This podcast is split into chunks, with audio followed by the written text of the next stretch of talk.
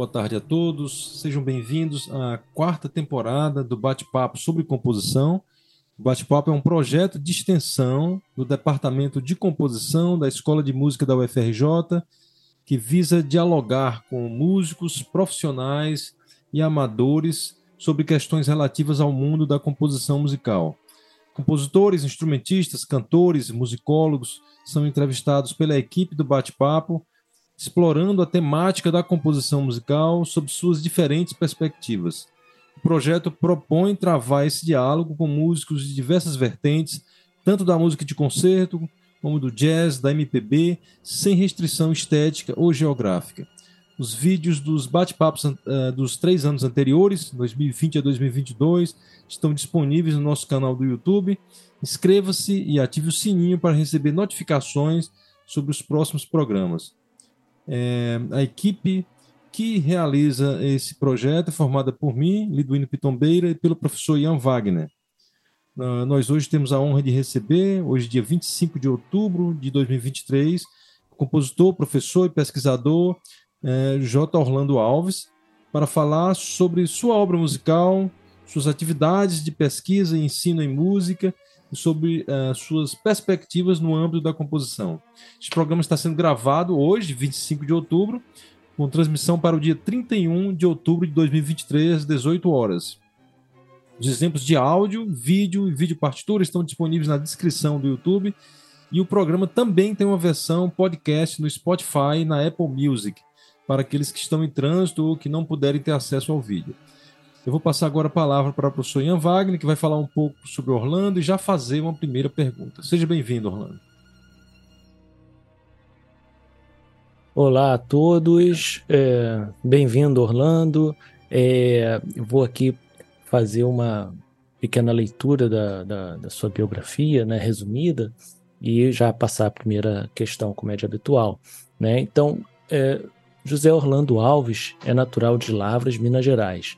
É bacharel e mestre em, música, em composição musical pelo UFRJ e doutor em música, processos criativos pela Unicamp.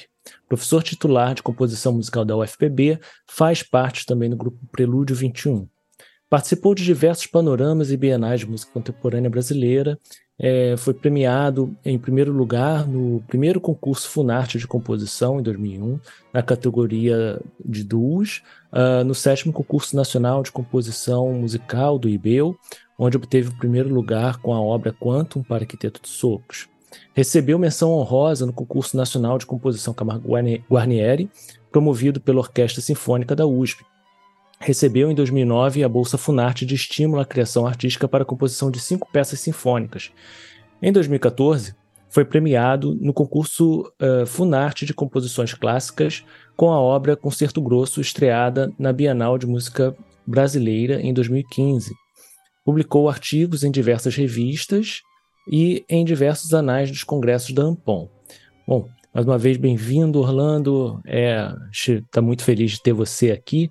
E começa esse bate-papo, né, com uma primeira incitação, assim, digamos, de sempre, né, pedindo para que, né, que você é, fale um pouco sobre a sua trajetória, né, sobretudo o início da sua trajetória, né, o que levou é, você para os caminhos da música e mais especificamente composição, né, se você é, se é algo que você já tem, digamos, algum tipo de desejo ou contato né, desde a infância, ou se é algo que surgiu um pouco mais tarde.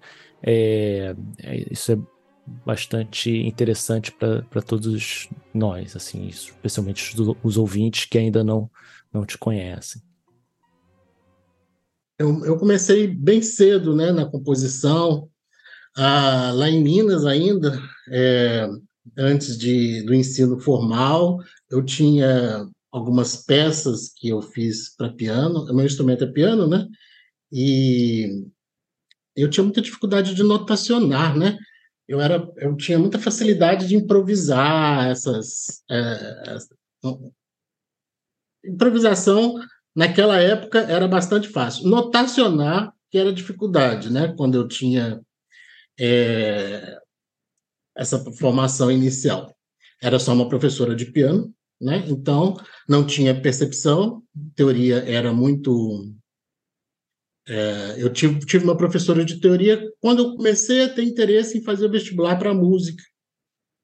E ainda na UFMG, né, que eu tinha essa possibilidade, porque eu, a minha cidade era Minas e eu não, não tinha ainda possibilidade de me mudar para o Rio. Então, a princípio, seria o UFMG. E aí eu comecei a me interessar por teoria musical, e aí sim eu comecei a ter base para notacionar as minhas peças, porque até então o que eu fazia era gravá-las naquelas fitas cassetes, mais, mais improvisações, né? propriamente dita, do que uma, uma composição propriamente, como a gente poderia falar. Enfim, e aí sim, eu estudei a teoria e me, me senti apto a fazer um vestibular, né? E aí é, existiam as duas possibilidades, o FMG ou FRJ. O FRJ era mais difícil, porque era no Rio, era uma mudança mais drástica. Mas, por outro lado, eu tinha parentes mais próximos aí no Rio, né? E que facilitaram, né? Então, acabei indo, né? E não fui aprovado, fui reprovado, obviamente, de cara. um grande estímulo inicial na carreira. Mas isso por quê?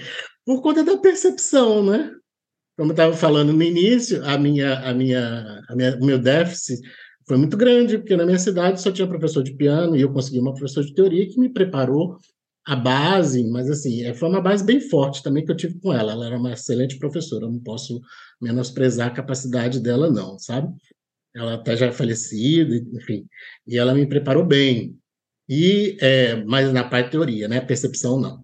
E aí eu, eu, eu fui reprovado por conta da percepção. Mas isso não, mas não, me, não, mas não, é, não me impediu de ingressar no curso técnico e piano. Isso foi em 1988. Eu estava até revendo as datas agora antes de começar a entrevista. Em 1988, então, eu entrei no curso técnico de piano, aí na FRJ. E foi maravilhoso, né? Porque eu nunca tinha tido um, um, um estudo é, sistemático de, de piano, de teoria e princípios de harmonia e folclore e todas as, aquelas cadeiras que a gente tinha antigamente no curso técnico, não sei como que está hoje aí, né? Já, já estou muitos anos aí afastado, é, mas naquela época o curso técnico era muito bom, né? E era um grande preparatório para graduação, né? E aí no, eu só não fiz a graduação um tempo depois, um ano ou dois anos depois, porque eu comecei a fazer graduação em administração, porque minha família sentia que eu tinha que ter uma, uma outra carreira além de, de música, né? E, enfim, também não tive muito problema com isso. Fiz, fiz até numa faculdade particular, no Instituto Bennett, que é no Flamengo, e fiz meus quatro anos. Foi bom também, não posso falar que não foi bom, não. Serviu muito, por exemplo, uh, para muitas coisas, né?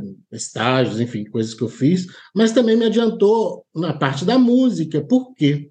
Porque eu consegui fazer o mestrado em composição antes de terminar minha graduação.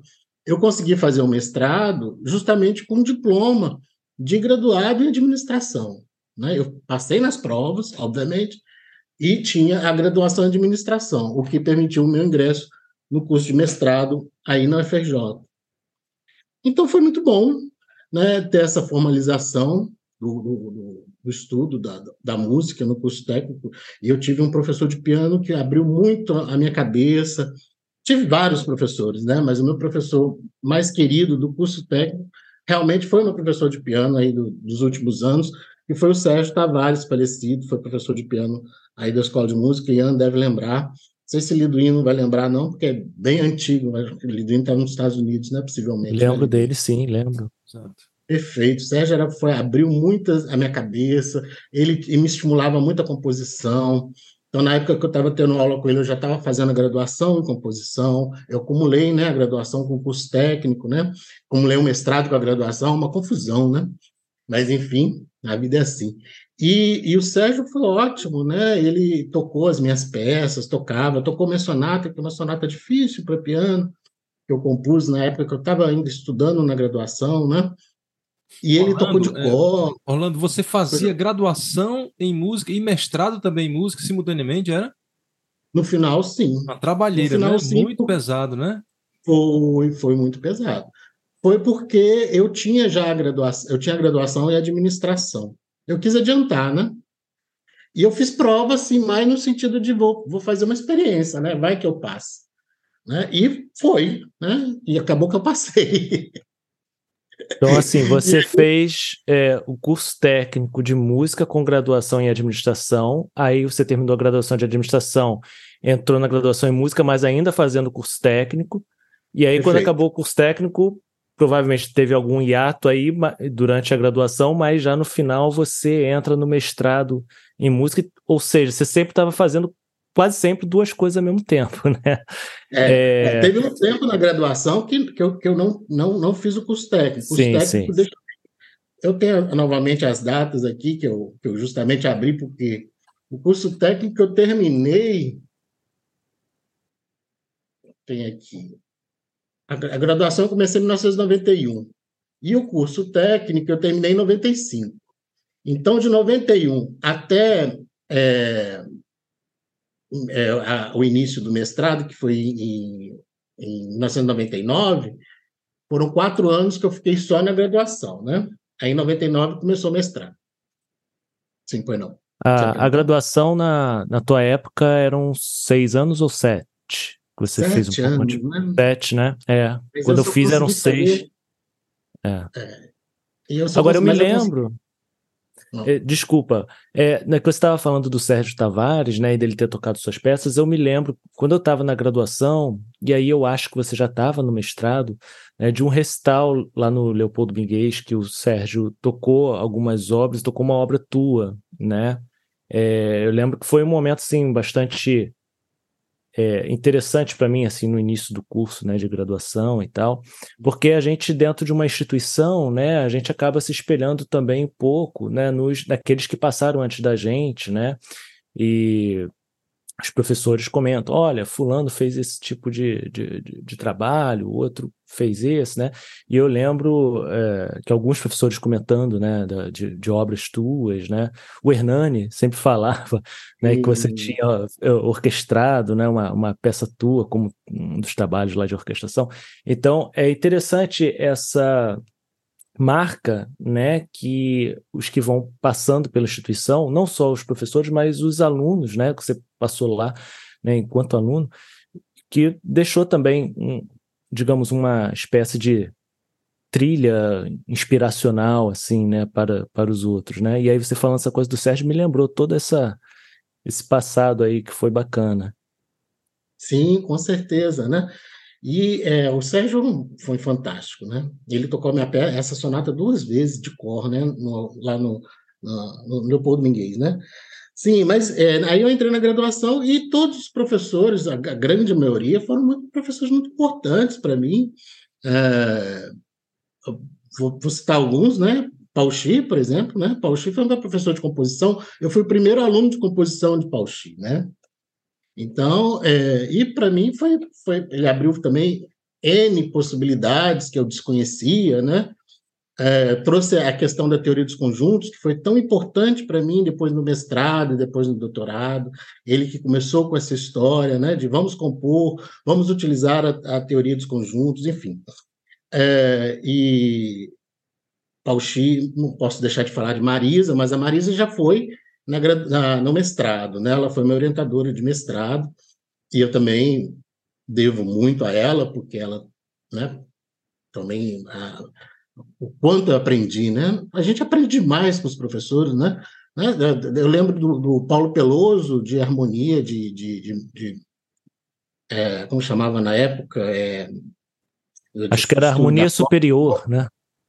Não, a harmonia superior eu tive com o Ronaldo Macedo, é, com Ah. o, o Roberto Ma- Macedo? Roberto Macedo, que Isso. também foi fantástico, também foi Sim. fantástico. Eu só peguei professores bons. Em orquestração eu tive Hernani, Pois é, mais experiência, mais experiência que o Hernani impossível, né? Então ele isso. foi muito determinante também. E antes também, antes do Hernani, teve aquele professor que, que era lá do, que foi professor, acho, não sei se foi substituto, não me lembro. Mas ele é um compositor famoso aí, que era lá do Teatro Municipal, regente, agora, para lembrar o nome, vai ser difícil. Pior que eu estava com, a ponta, o nome dele na ponta da língua. Eu falava, não posso esquecer de falar desse compositor. Mas depois eu, eu depois eu, eu, eu me veio a cabeça. É, sim, então, eu, são vários, né? A, a, Rosa, Rosa Zamit, que foi uma professora de folclore, né? né? Com, como eu aprendi com ela também, antes, inclusive, de entrar na graduação, né? Uh, antes de entrar na, no mestrado, né? Ela foi professora de graduação. Enfim, todos os professores foram, a grande maioria, não posso, são pouquíssimos que eu, que eu não posso dizer que não contribuíram, mas a grande maioria, todos contribuíram para alguma coisa da minha formação, sabe? É, então, eu sou muito grato a isso, né? Muito grato a isso. E eu procurei fazer o máximo possível, né? Enfim, eu, a gente sempre era um momento, o meu momento de compor, né? Assim, dentro da academia. Então, os professores pediam, tinha disposição, disponibilidade dos músicos, né? né? Que é uma coisa importantíssima. Alguns professores tocavam, a Marisa tinha um grupo música nova no, no mestrado, né? Então, um dos links que eu coloquei aí, eu não me lembro se foi um desses, é, é justamente de interpretações que a gente tinha lá em concertos com o grupo da Marisa, né?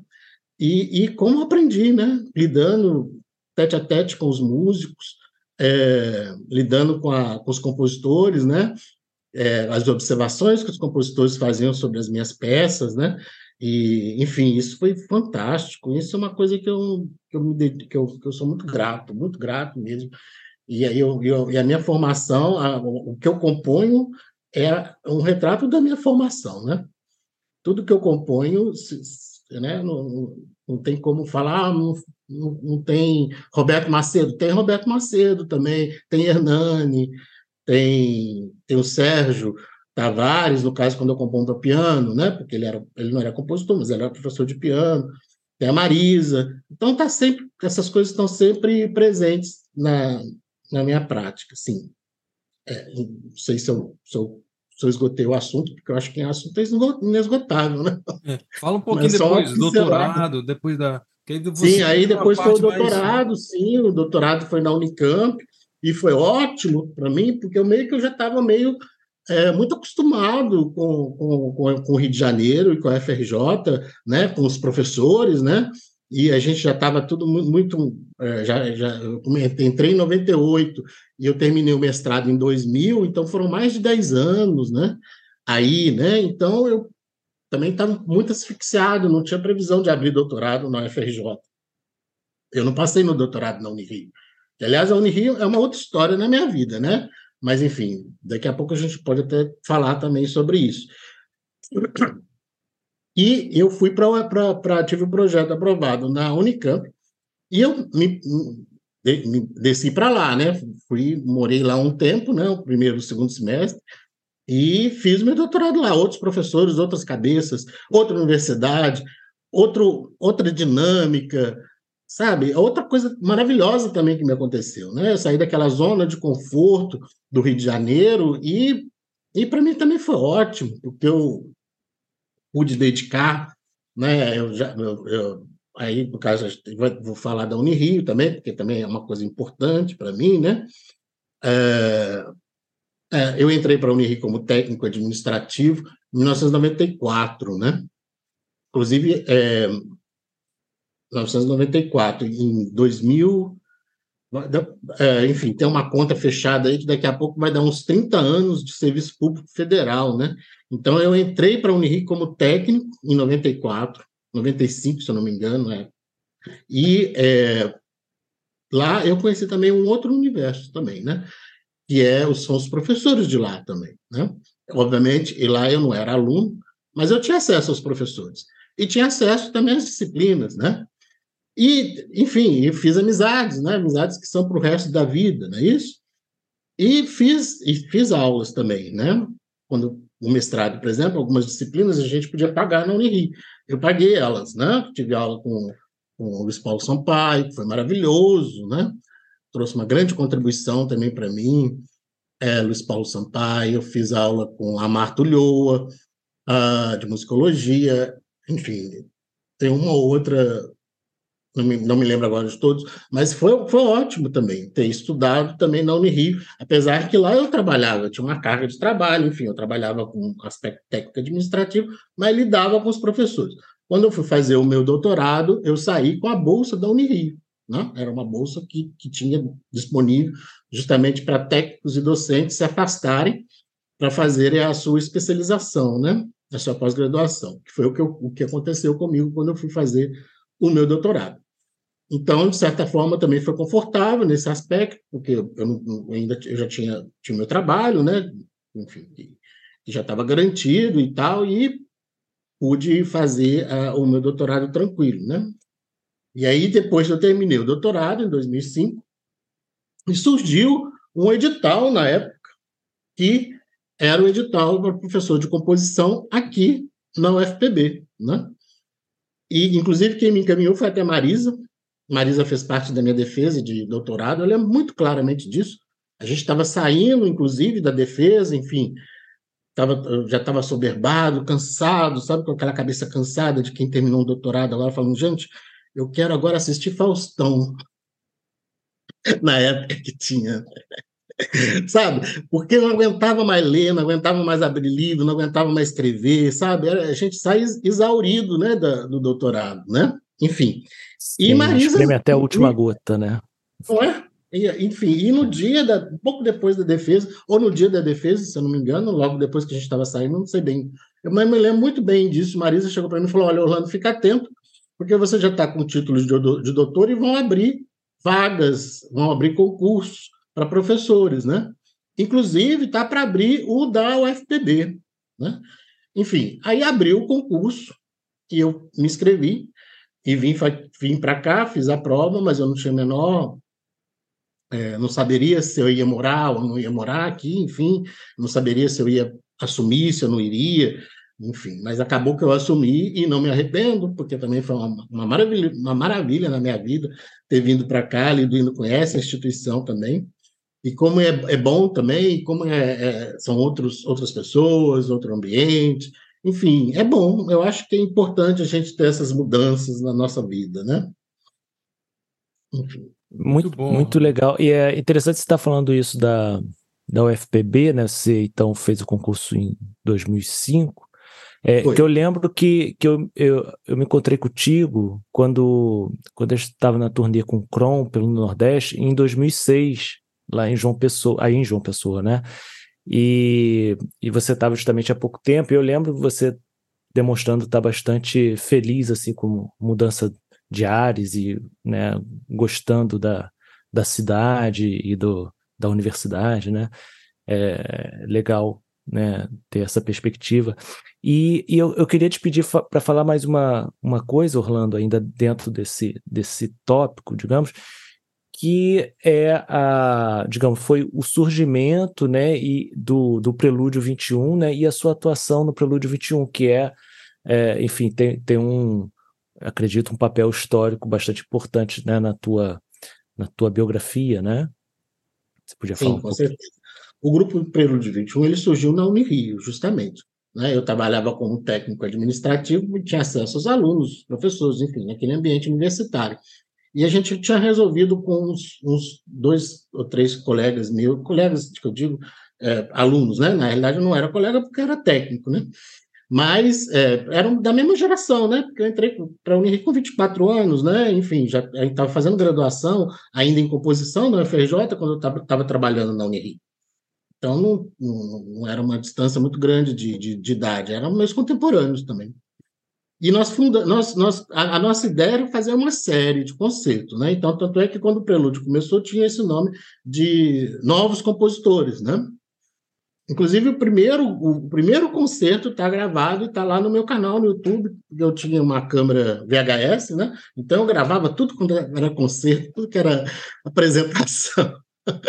então, lá no meu, no, no meu YouTube tem, tem concertos assim, é, da Marisa, da, Música Nova, tem concerto com Hernani Guiar, com Orquestra Sinfônica, tem um, uma, uma, uma, vastidão aí de, de, de, de, peças que eu gravava com aquelas fitinhas né, de VHS. Sim, a, Ele surgiu como essa série, Nova, Novos Compositores, que a proposta era fazer um concerto de seis, seis meses. E, e, e, no início foi assim, né? Inclusive os alunos não eram um grupo fixo, os alunos entravam, saíam, né? apresentavam as suas obras, levavam seus intérpretes, a dinâmica era sempre essa, né? Os, os, os compositores corriam atrás dos intérpretes, né? E agendava-se o concerto, fazia o concerto, apresentava as obras e, enfim, não sei se na época falava-se já um pouco sobre as peças, possivelmente, né? Porque essa dinâmica sempre existiu, né? Da gente do compositor falar um pouco sobre a peça.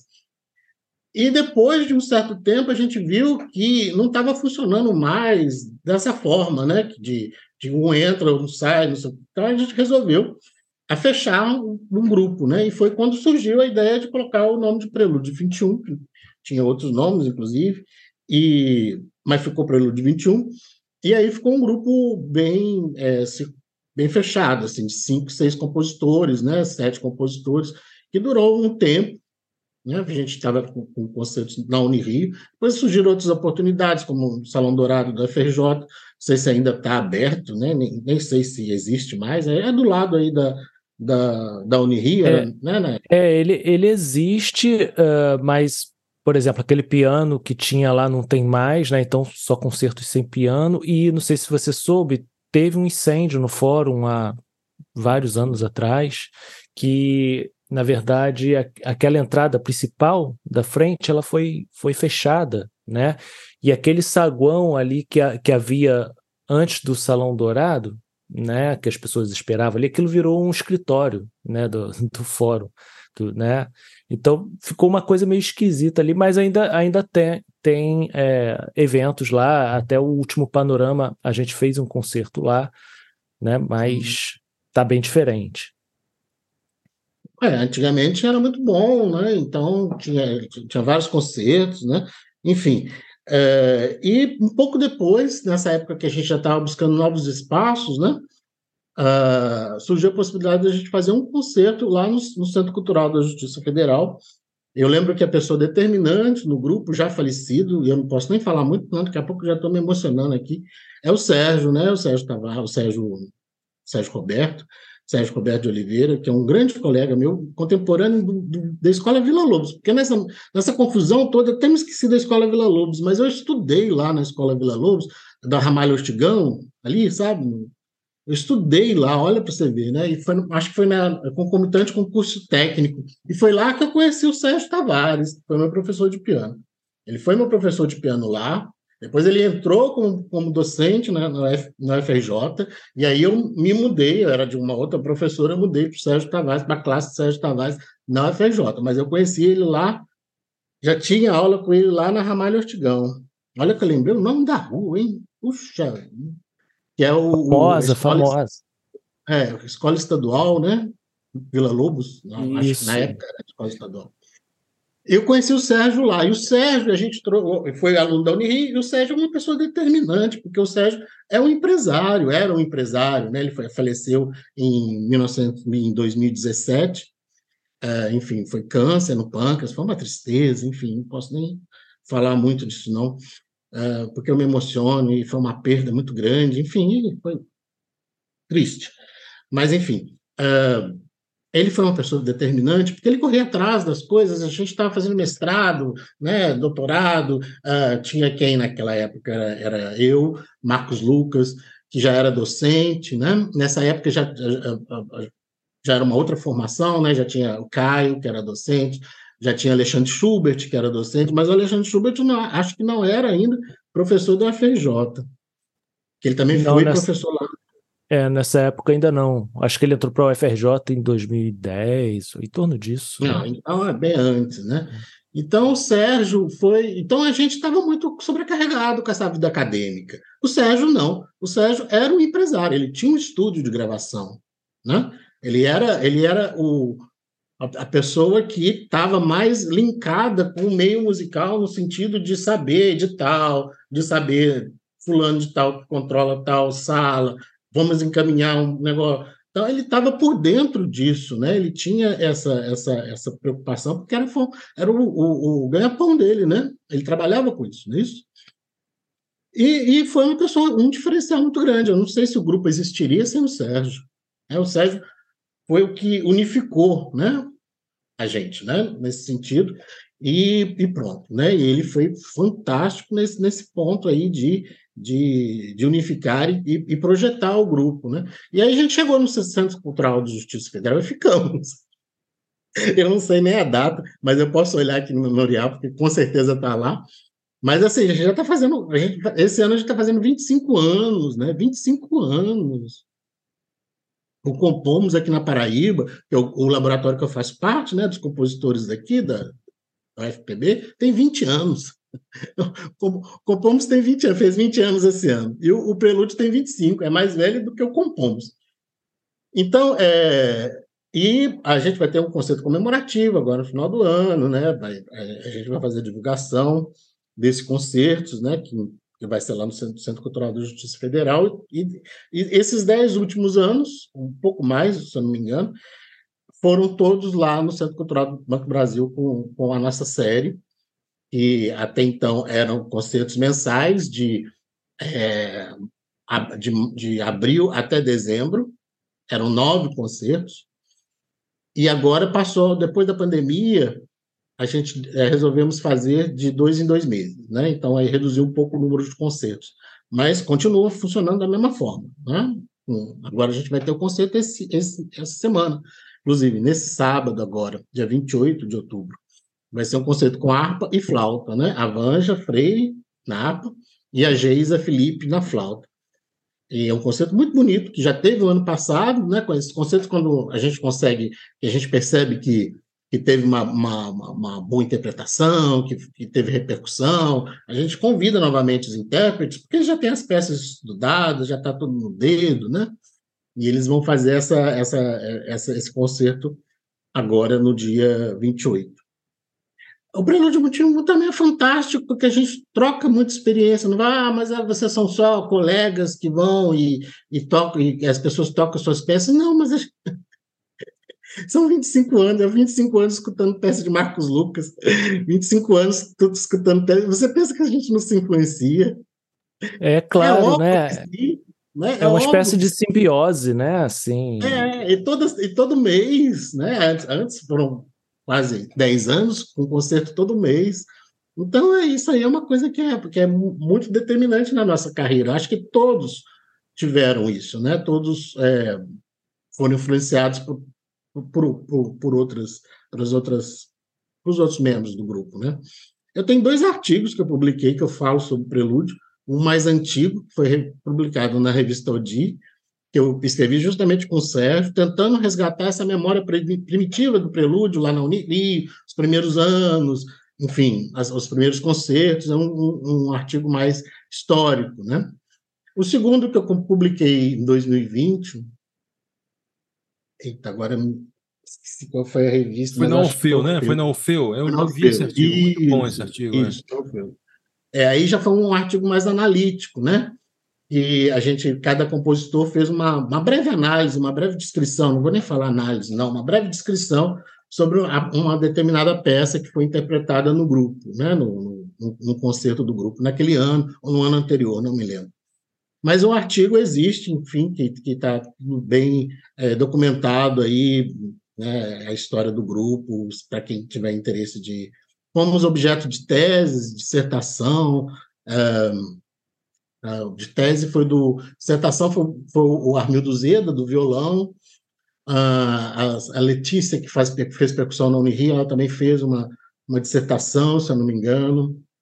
Enfim, então também tem isso, né? A repercussão das, das composições aí também no meio acadêmico, né? Dos alunos que, que, que, que, que que tocaram na, na, série durante os concertos e que levavam isso também para estudar o, o, aspecto analítico, enfim, composicional, que seja. Muito bom. Mas muito bem me lembrado, é, o Prelúdio 21, é tudo importante, né? Não tem é. como falar, a Unirio é importante, a FRJ é importante, a Unicamp, né? Tudo, né? A gente não tem como menosprezar nada aí. Exato. Orlando, passando agora para um viés mais da pesquisa, me fala um pouquinho qual a importância da pesquisa e do ensino no seu fazer composicional? Porque também tem, tem essa troca. Você falou da troca com o Prelúdio 21, né? Do, a convivência, a, a produção intensa que vocês fazem, mas também você, você tem uma vasta produção acadêmica, né? De artigos e, e, e dá muitas aulas, né? De contraponto e tudo, né? Se você puder falar, assim, da carga de trabalho e também o quanto ela influencia na sua produção, né? Musical. Sim, é bom, carga do trabalho existe, né? Mas eu amo o que eu faço, né? Vocês amam o que vocês fazem, né, gente? Eu nasci para isso, eu não tenho, ah, você é administrador de empresa, não, eu nasci para dar aula de música e dar aula de contraponto. Eu não me vejo sem dar aula de contraponto. Eu dou aula de contraponto, dou aula de instrumentação, dou aula de orquestração. E foi tudo que eu trouxe pra, da minha formação que eu passo para os meus alunos, né? Enfim, é, eu amo, né? Eu, eu adoro, eu adoro estar na sala de aula, eu adoro fazer contraponto, é, como se diz, é, no tempo real, né? Com meus alunos, né? A gente abre um, um, um arquivo Sibelius lá, bota lá os pentagramas e vamos embora, vamos fazer, né? Enfim, geralmente é, é contraponto instrumental, não é contraponto vocal, contraponto que eu dou, né? Mas é porque é, é, é o que reza a disciplina aqui também, né? Na emenda. Mas eu adoro, né? Então funciona, funciona muito bem. Os alunos gostam, alguns alunos, né? Não todos, né? Mas alguns gostam. E, e a gente troca também, né? Experiências também com, com os colegas aqui do departamento, os professores de composição, né? A gente vira e mexe, aparece um livro, né? Marcílio, colega nosso que está sempre por dentro dessas, dessas novas literaturas, né? É, que surgem aí, fala, ah, surgiu um livro de notação ah, vamos ver, vamos ver o que está. Né? Aí a gente, às vezes a gente tem uma decepção, né? Fala, ah, puxa vida, mas a gente estava pensando que, que era uma coisa revolucionária de notação. Não, é uma coisa que. Mas, enfim, mas troca-se ideias, né? Que eu acho que isso que é importante, né? É, e a pós-graduação então, também, né? Que você é ativo também na, né? no mestrado. Sim, sim, doutorado. sim. Já vai fazer. Daqui a pouco já vai fazer 20 anos, né? Na, na pós-graduação, né? Tive vários orientandos aí. Alguns que até já acho que passaram pela UFJ, como doutorado. Eu lembro do Pedro, Pedro Miguel, que foi me orientando de mestrado. Eu acho que ele estava tá por aí, já, já terminou. Isso, com o Paulo né? Tá Sim, ele fez graduação comigo, fez mestrado com você e está fazendo. Sim, exatamente. Foi, fez a graduação com você. Foram dois. Foram Isso. Pedro, Miguel e Wesley. Isso. Né? Lembra do Wesley? Sim. Que foi meus, foram meus orientandos depois, que fizeram a graduação com o Liduíno. Já vieram já pacotinho pronto, né? Já estava bem a cabecinha, já estava bem, bem fácil de, de lidar na, na, nessa, nessa coisa acadêmica, né, com eles, né? Um texto bem enxuto, né? Ah, sim, a gente não pode falar, deixar de falar, né, Liduíno? De Flávio, né? Flávio, Flávio né? Flávio foi, isso. É, foi ótimo também. O Flávio foi me orientando de doutorado, que fez mestrado com o Liduíno. Né? Enfim, a, a dissertação de, de mestrado de, de, Flávio é uma referência aí de intertextualidade, né? Isso, né? isso.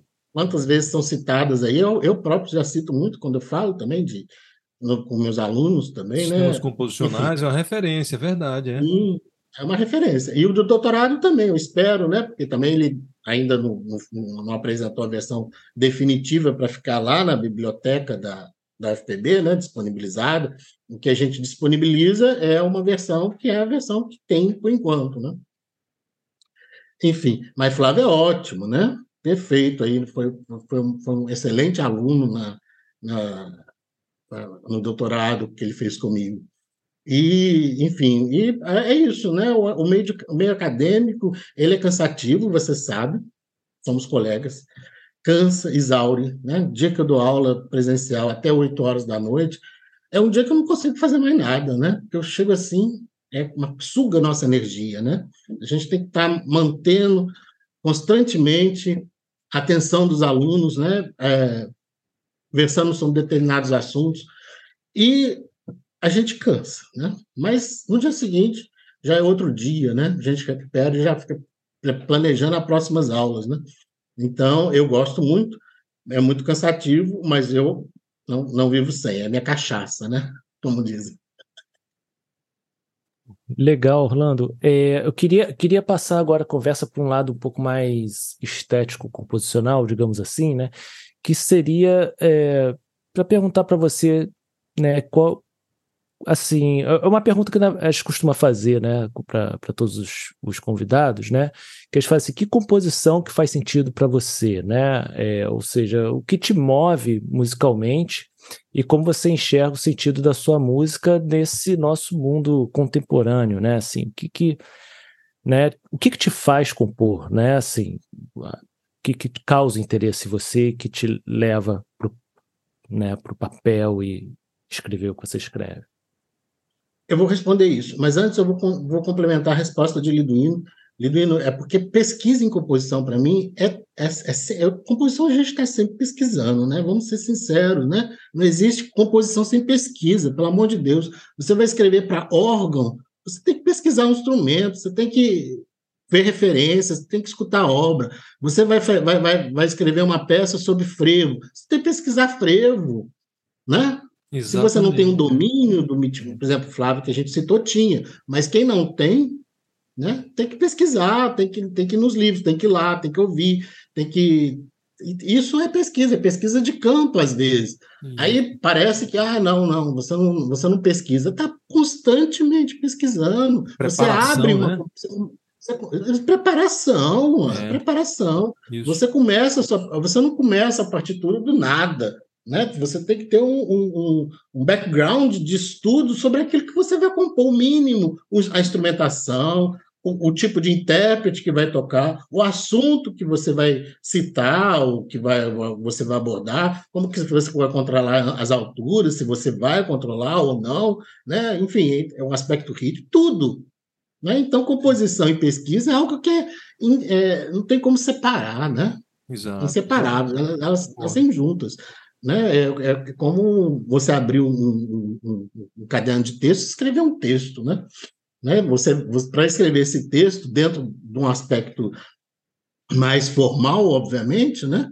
e a composição, eu penso um pouco nisso, né? Dentro de, sempre dentro desses aspectos mais formais, né? É, não tem como não, não, não escrever a primeira frase num texto ou escrever a primeira nota na partitura sem ter pensado muito sobre, sem ter pesquisado né, as, as, decorrências, as consequências dessa primeira nota que a gente vai escrever na obra como um todo, né? Entende? Então, enfim, só para complementar, porque eu acho que eu hum, acabei que eu me esqueci que eu entrei no, no da, perfeito, dos orientandos, mas composição e pesquisa, para mim, não tem separação. Sim, agora sobre as peças, né, Ian, que você estava perguntando, é, você pode repetir para mim, por favor? Tá, é, assim, o que, que composição que faz sentido para você, né? O que te move musicalmente e como você enxerga o sentido da sua música no nosso mundo atual, né? É, o que, que, te, que, que te faz escrever, né? Então, é, eu não sei porque eu, eu escrevo desde quando eu, voltando ao início da entrevista, né? Retomando, né? eu com sete, oito anos eu já improvisava, né? Minha mãe achava ruim porque eu ficava batucando no piano e para ela aquilo era batucar, mas aquilo era improvisação. Então eu sinto necessidade disso, né? Eu, é uma coisa que faz parte do meu métier. Eu quando eu não estou compondo, agora eu estou em algumas fases da vida da gente que impede, né? Principalmente pela sobrecarga de trabalho, vocês sabem disso, né? E aí eu fico umas duas semanas sem compor, três semanas ou um mês, e eu começo a ter cócegas, eu começo a ter coisas, as coisas começam a aparecer na minha cabeça, né? Em momentos assim involuntários, né? Você está tomando banho e de repente fala, gente, eu tenho que escrever uma peça para flauta. O que, que eu vou escrever nessa peça para flauta? Eu tenho que começar a pensar nisso, sabe? Aí começa aquela coisa, é uma, uma... você não consegue desligar isso, né? Você isso está dentro da, do, do, seu ser, né? Eu, eu acredito que seja assim também com vocês, né? Então, a, bom, por exemplo, né, vou citar uma referência que é, enfim, que não precisa nem citar, mas que eu penso dessa forma, sabe?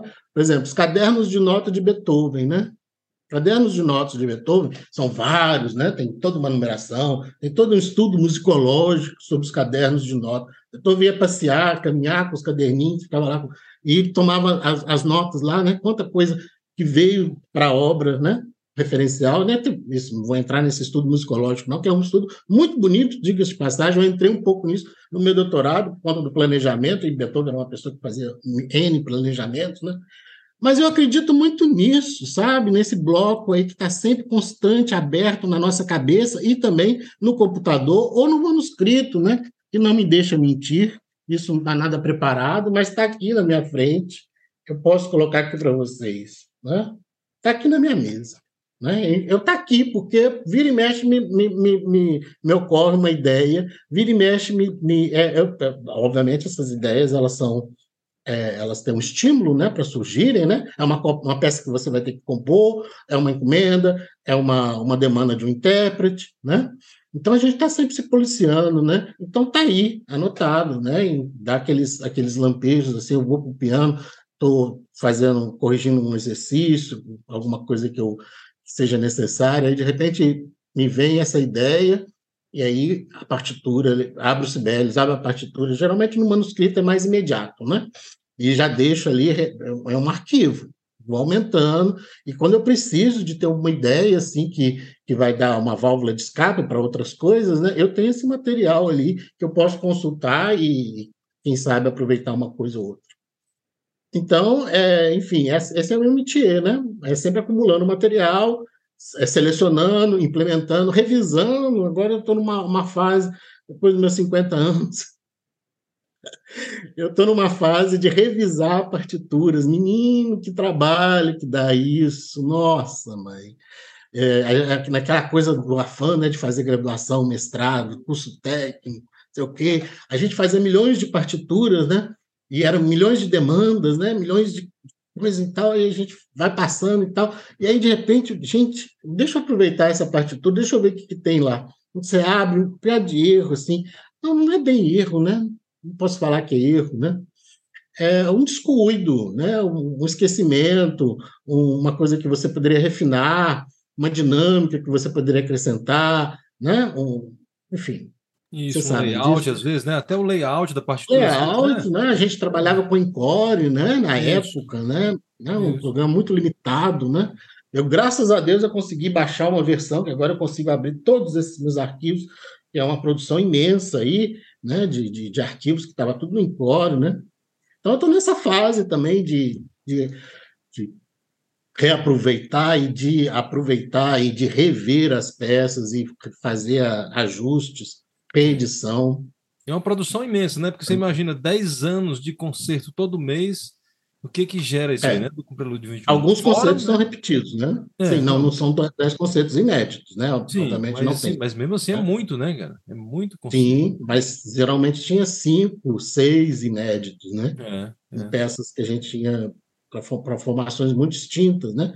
Isso. né? Enfim, Orlando, a gente está é, se, é isso. aqui, a gente tá se caminhando aqui para a parte final. Eu queria agora, como você já até anunciou o concerto do dia 28, você pode talvez anunciar, vai ser no CCJF, não é isso?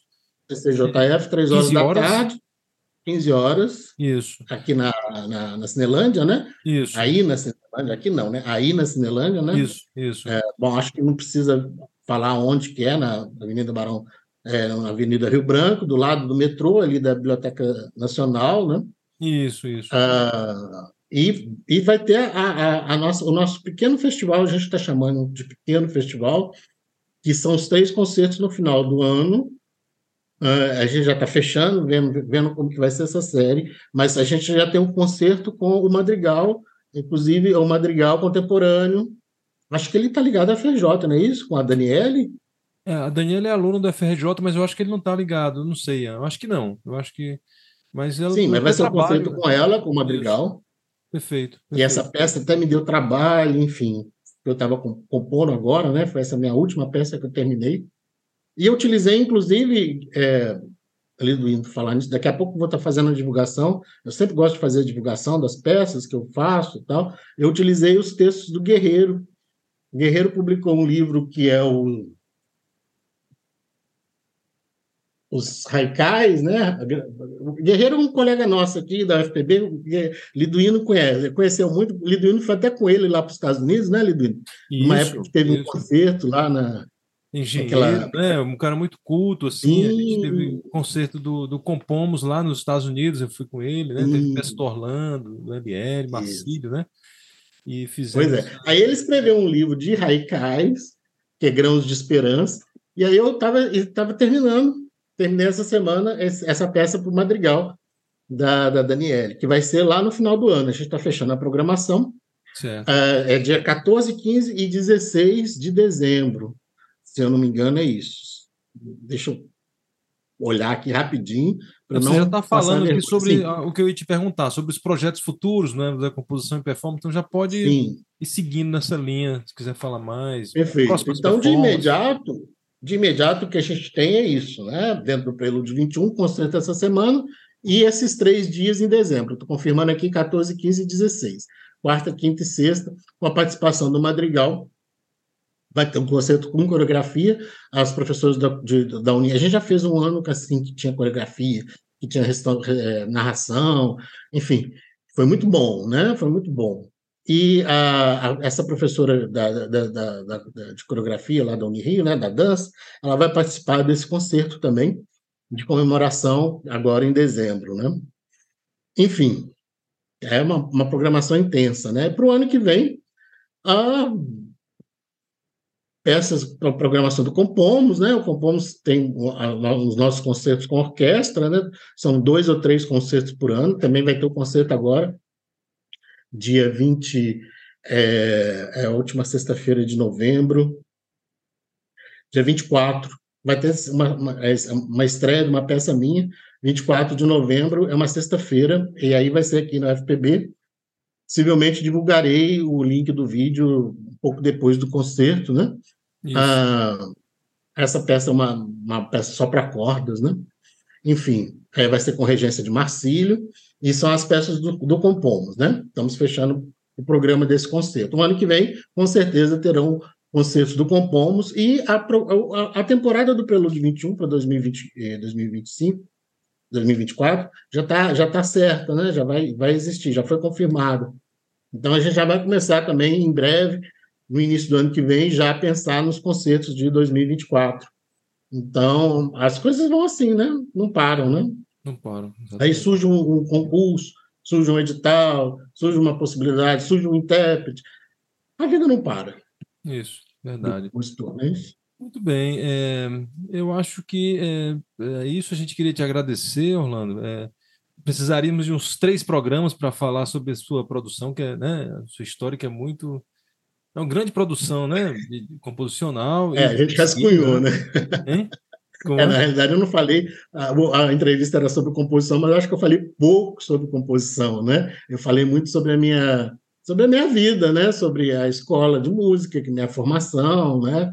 Falei sobre aqui de João Pessoa, falei do prelúdio, mas assim, composição, composição mesmo, né? De falar sobre, ah, fala sobre uma peça para orquestra de cordas, não sei, né? Enfim, é, fica para outros programas aí para a gente é, detalhar. merecia, né? Pegar uma peça e dissecar, né? Como é que se trabalhou até. É, seria uma proposta, né? É bem interessante, é bem interessante. É, deixa eu, eu só colocar uma coisa aqui, é, aproveitando essa, essa rápida fala do Orlando, só pedir de repente para o Orlando é, citar ou, ou, falar algumas peças que a gente, uh, inclusive, tem programado né, para colocar na descrição do vídeo uh, ah, para orientar também né, os nossos é, ouvintes né, é, sobre é, quais, quais, são essas peças, né, de, de qual, qual, instrumentação, que situação elas foram feitas. Eu acho que ainda tem um espacinho, se você quiser falar é, uma rápida sinopse delas. É, se eu não me engano, eu mandei, Liduino tinha pedido os links, eu mandei um, um vídeo partitura. O vídeo partitura que eu mandei foi de uma peça, de um trio que eu escrevi para o Jonatas, Jonatas, saxofonista, que foi daqui do FPB, que está fazendo, tá fazendo doutorado na Unirio, né? Ele terminou é, já. Ele conhece muito. Já terminou, né? Liduino conhece muito o Jonatas também, trabalhou muito com o Jonatas. Eu trabalhei muito com ele nessa peça, que foi tocada, foi estreada na, naquele simpósio de matemática, né?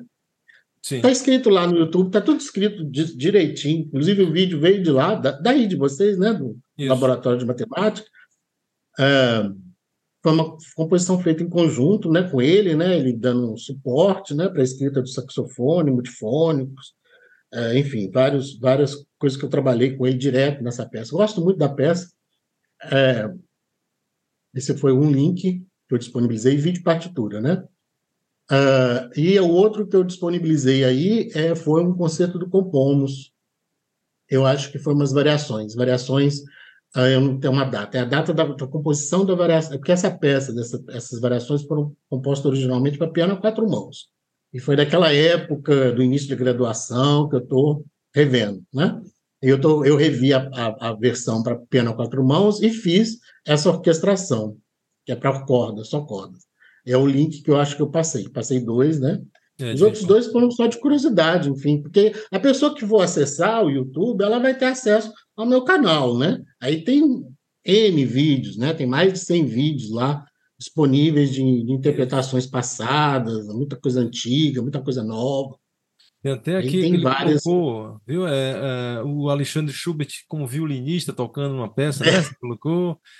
É... Novinho, né? Isso. Alexandre era Alexandre estudante. E eu lembro muito do Ian também, estudante, né? Ian tinha um, um cabelo caracolado, comprido, né? Não usava óculos, não, né? Esse óculos aí é novidade. Não, esse óculos é de 2016. Foi do doutorado, óculos de doutorado. É, a gente vai envelhecendo, não tem como, é. né? O óculos é necessário, né? Para a gente que lê muito, está constantemente ligado nas telas. Enfim, Exatamente. É, mas, enfim, é, é, é só um vídeo de curiosidade, né? Da Flávia Regeno, Música Nova. Meu Deus do céu, isso foi é, foi uma composição de classe de Pauchi, né? Que foi no, no Henrique Oswald, né? Que o, o Alexandre Schubert participou, porque ele era músico do grupo Música Nova, né? Uhum. Né? Ele era, tocava naquele grupo, né? Tinha uma bolsa, enfim, que, eles, que os membros tocavam lá, o grupo inclusive, da Marisa. Agora, né? Inclusive, ele fundou agora um grupo também, que é o, é o Compo Sim, Música, né? É, para trabalhar a música contemporânea, na mesma linha da, do grupo da Marisa, né? Acho que é interessante. Sim.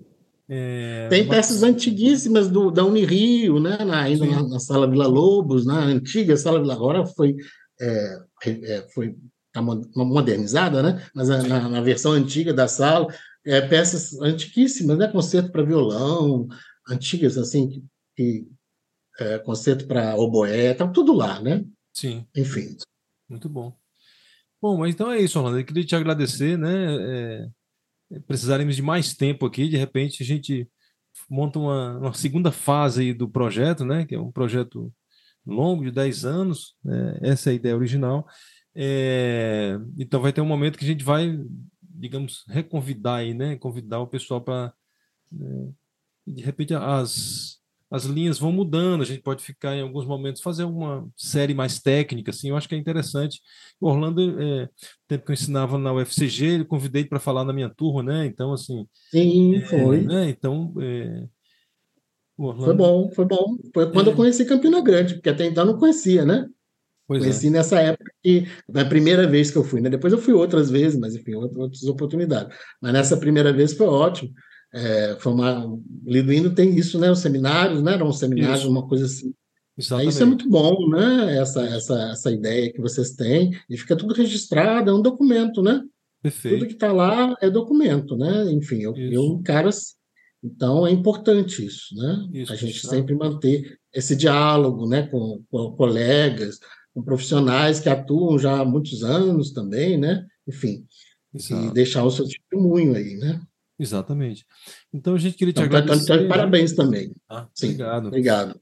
Agradecer e, e, se o Ian quiser falar mais alguma coisa, talvez se o Orlando quiser mandar uma última palavra, uma mensagem para os compositores, jovens compositores, né? É, não, é, a mensagem: nunca faça só um curso ao mesmo tempo, faça vários, né? É por aí, né? É. Vocês não podem perder. Se eu vou falar alguma coisa, eu vou falar o seguinte: o compositor não pode perder oportunidade, né? Eu lembro que Liduino foi para os Estados Unidos com uma oportunidade que surgiu para ele, não foi? Isso, isso. Depois de uma apresentação de um quinteto, se eu não me engano, não foi isso? Isso. Então, é, você não pode, o compositor não pode perder essas oportunidades que surgem na vida, sabe? Eu vejo as pessoas paradas, né?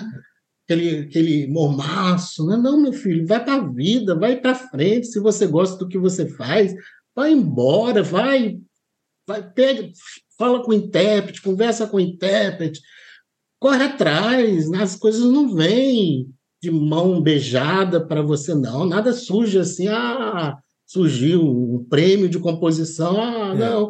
Você tem que lutar muito, você tem que correr atrás, pelo amor de Deus.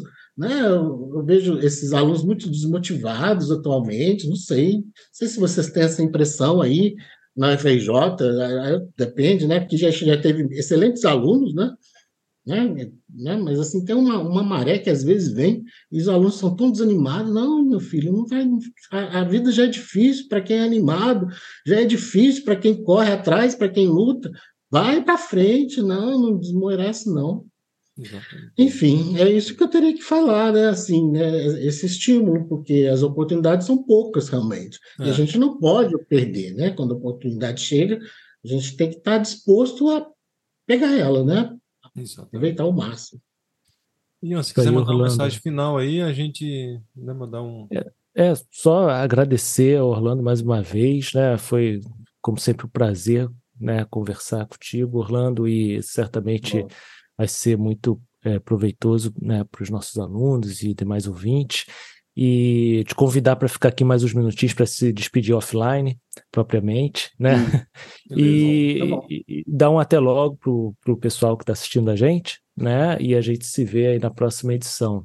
Até, até mais. Perfeito. Até mais, um abraço.